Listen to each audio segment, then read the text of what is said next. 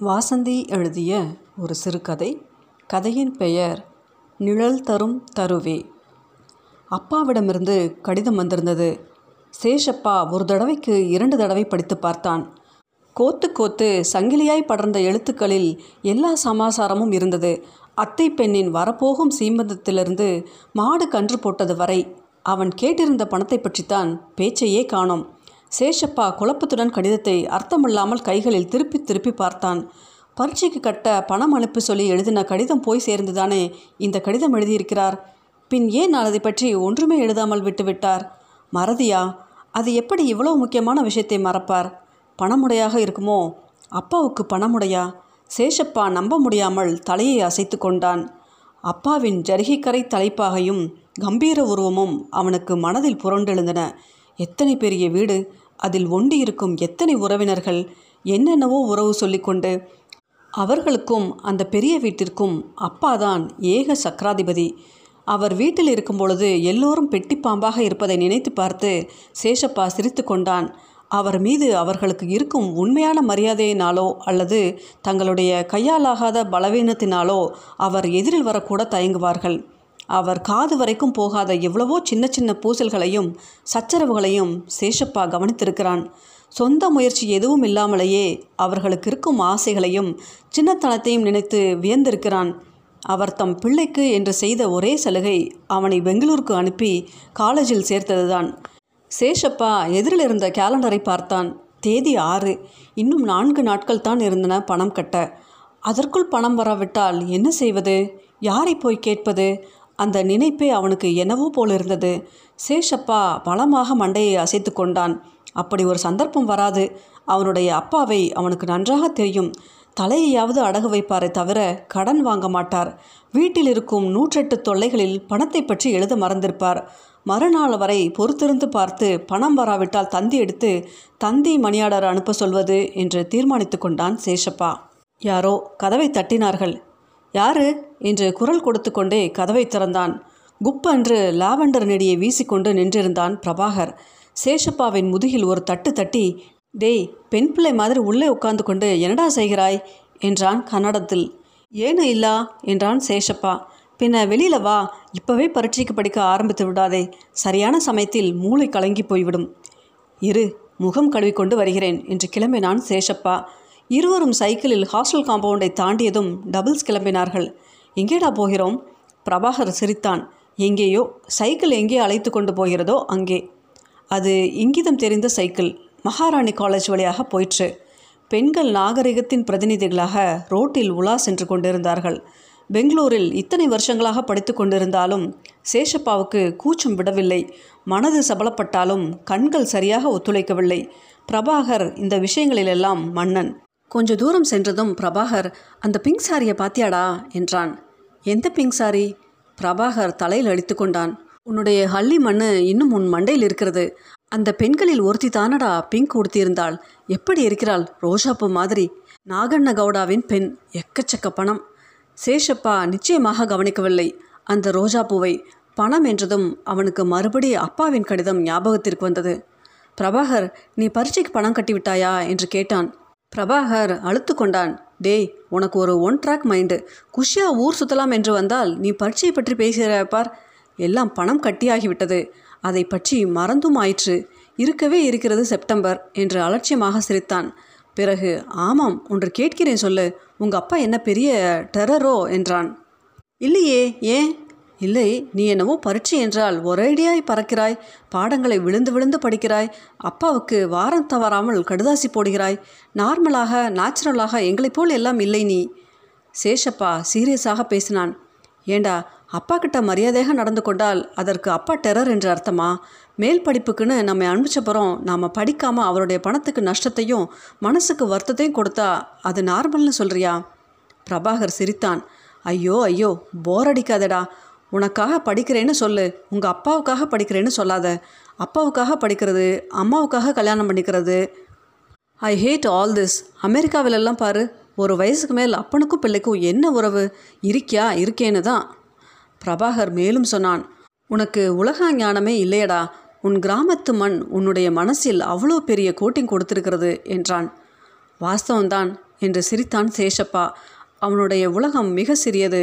ஆனால் அந்த உலகம்தான் எத்தனை அழகானது. அத்தனை பெரிய குடும்பம். அதில் எந்தவித விரிசலும் ஏற்படாமல் அதை நிர்வகிக்கும் அப்பாவின் கம்பீரம்.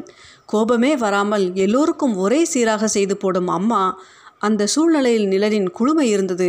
அன்பின் இதமான அரவணைப்பு இருந்தது. சைக்கிள் லால்பக் கேட்டிற்குள் நுழைந்தது. பிரபாகர் உற்சாகமாக விசிலடித்து கொண்டே பெடல் செய்து கொண்டிருந்தான். இந்த பிரபாகரை கேட்டால் என்ன? என்று திடீரென்று தோன்றிற்று. இவனுடைய அப்பாவோ பெரிய அரசாங்க அதிகாரி. இவனும் தன்னுடைய பாக்கெட் மணியை பற்றி அளப்பவன். பிரபாகர் உன்கிட்ட ஒன்று கேட்கலாமா? என்று கேட்டான். பணத்தை தவிர பாக்கி என்ன வேண்டுமானாலும் கேள். சேஷப்பா ஏமாற்றத்தோடு சிரித்தான். என்னடா சமாசாரம்? பரீட்சைக்கு கட்ட பணம் அனுப்ப சொல்லி அப்பாவுக்கு எழுதியிருந்தேன். பணம் வரவே இல்லை. கடைசி தேதி நெருங்கி கொண்டிருக்கிறது.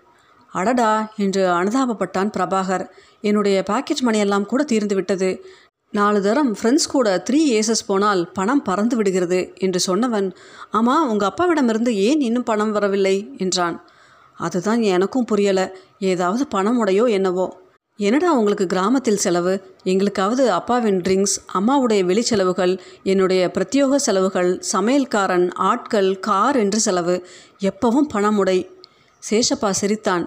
நீங்கள் இருப்பது எண்ணி மூன்று பேர். எங்கள் வீட்டில் எவ்வளவு பேர் தெரியுமா? இருபது பேர்கள். மை காட் என்றான் பிரபாகர். என்னடா இது? அக்கிரமாக இருக்கிறது. என்னுடைய வீட்டுக்கு வந்து பார். என்னுடைய அம்மா மகா கெட்டிக்காரி. அப்பாவின் பந்துக்களை அண்ட விட மாட்டாள்.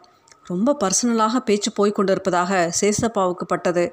பேச்சை மாற்ற எண்ணி டேய் உன் சைக்கிளை உன் வீட்டுக்கு திருப்பி எனக்கு ஒரு கப் காஃபி கொடு. வருகிற அவசரத்தில் குடிக்காமல் வந்துவிட்டேன் என்றான். ஓ வீட்டிற்கா? மகா போராச்சே. ஓட்டலுக்கே போகலாம் என்றவன் சரி சரி வீட்டுக்கே போகலாம். இப்பொழுது அப்பாவும் இருக்க மாட்டார். அம்மாவுக்கும் எங்கோ ப்ரோக்ராம் நாம் காஃபி குடித்தபடி ஜாலியாக உஷாவின் பாட்டுக்களையாவது கேட்கலாம் என்றான் பிரபாகர். சேஷப்பா எவ்வளவோ முறை பிரபாகரின் வீட்டுக்கு போயிருக்கிறான். அநேகமாக பிரபாகரின் அம்மா வீட்டில் இருக்கவே மாட்டாள். அப்படி இருந்தாலும் இவர்களை கவனிக்க அவளுக்கு பொழுதில்லை. பிரபாகரின் அம்மா இடது கையில் ஒரு வாட்ச் மட்டும் அணிந்து கொண்டிருப்பாள். வலது கை மூலியாகத்தான் இருக்கும். சேஷப்பா தன் அம்மாவின் கைகளை நினைத்து கொள்வான். தங்கப்பட்ட வளையல்களுக்கிடையே சிவப்பும் பச்சையுமாய் கண்ணாடி வளையல்கள் இல்லாமல் இருக்கவே இருக்காது. அம்மாவை நினைக்கும் போதே அவனுடைய நெஞ்சு பூரித்து வழிந்தது. காலையிலும் மாலையிலும் துளசி மாடத்துக்கு பூஜை செய்து நமஸ்கரிப்பதும் மாலையில் விளக்கேற்றிவிட்டு நாள் முழுவதும் உழைத்த அலுப்பை மறந்து தூணில் சாய்ந்து உட்கார்ந்தபடி புரந்தரதாசர் கிருதிகளை பாடுவதும் கண்ணெதிரில் நின்றது. திடீரென்று பிரபாகர் சொன்னான் என்னை உங்கள் கிராமத்துக்கு அழைத்து கொண்டு போடா எனக்கும் இங்கு போர் எடுத்து விட்டது. ஓ அதுக்கென்ன? பரிசு முடிந்தும் போகலாம் வா ஏன் உங்கள் அம்மா நன்றாக சமைப்பாள் இல்லையா?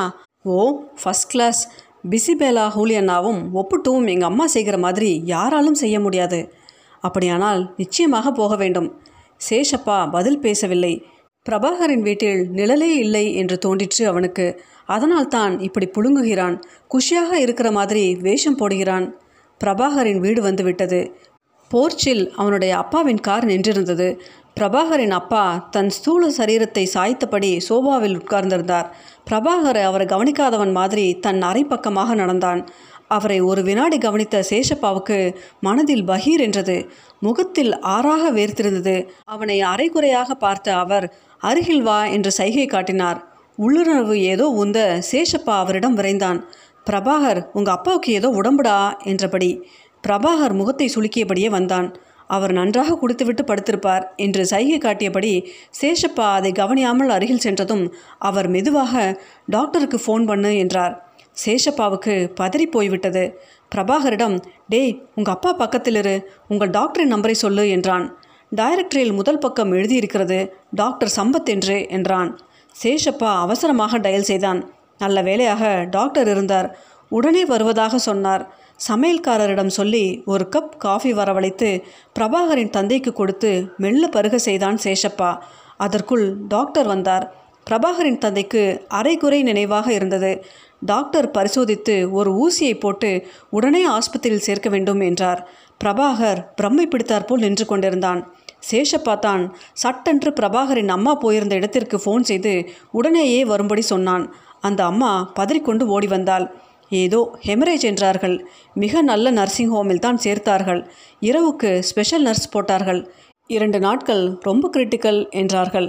அவன் கடைசியில் ஹாஸ்டலுக்கு கிளம்பின போது பிரபாகரும் வீட்டுக்கு கிளம்பினது அவனுக்கே சற்று ஆச்சரியமாக இருந்தது. நீ இன்றவு இங்கு தங்க மாட்டாயா? எதற்கு? என்றான் பிரபாகர் புருவத்தை உயர்த்தியபடி. அதான் ஸ்பெஷல் நர்ஸ் போட்டிருக்கோமே. யாருப்பா தூக்கத்தை கெடுத்துக்கொண்டு இங்கு உட்கார்ந்திருப்பார்கள்? என்றான். அட பாவி உனக்கு தூக்கம் வேறு வருமா இன்றிரவு? என்று நினைத்து கொண்டான் சேஷப்பா. பிரபாகர் மெல்லிய குரலில் சொல்லிக்கொண்டே காரை திறந்தான். மனுஷன் கடன் கடன் வைத்து என் தலையில் கட்டப் போகிறானோ என்னவோ? சேஷப்பாவுக்கு தூக்கி வாரி போட்டது. ச்சே அப்படியெல்லாம் பேசாதடா அவர் இந்த நிலையில் இருக்கும் பொழுது சேஷப்பாவுக்கு கதவை திறந்து கொண்டே பிரபாகர் கோபத்துடன் சொன்னான் அவர்தானே இந்த நிலைக்கு உடம்பை கொண்டு வந்திருக்கிறார்? குடி என்றால் சாதாரண குடி இல்லை. நானும் அம்மாவும் அதான் நிம்மதியை தேடிக்கொண்டு வெளியே அலைகிறோம். ச்சே லைஃப் இஸ் டிஸ்கஸ்டிங் ஏஷப்பாவுக்கு சொல்லத் தெரியாத சங்கடம் நெஞ்சை அழுத்தியது.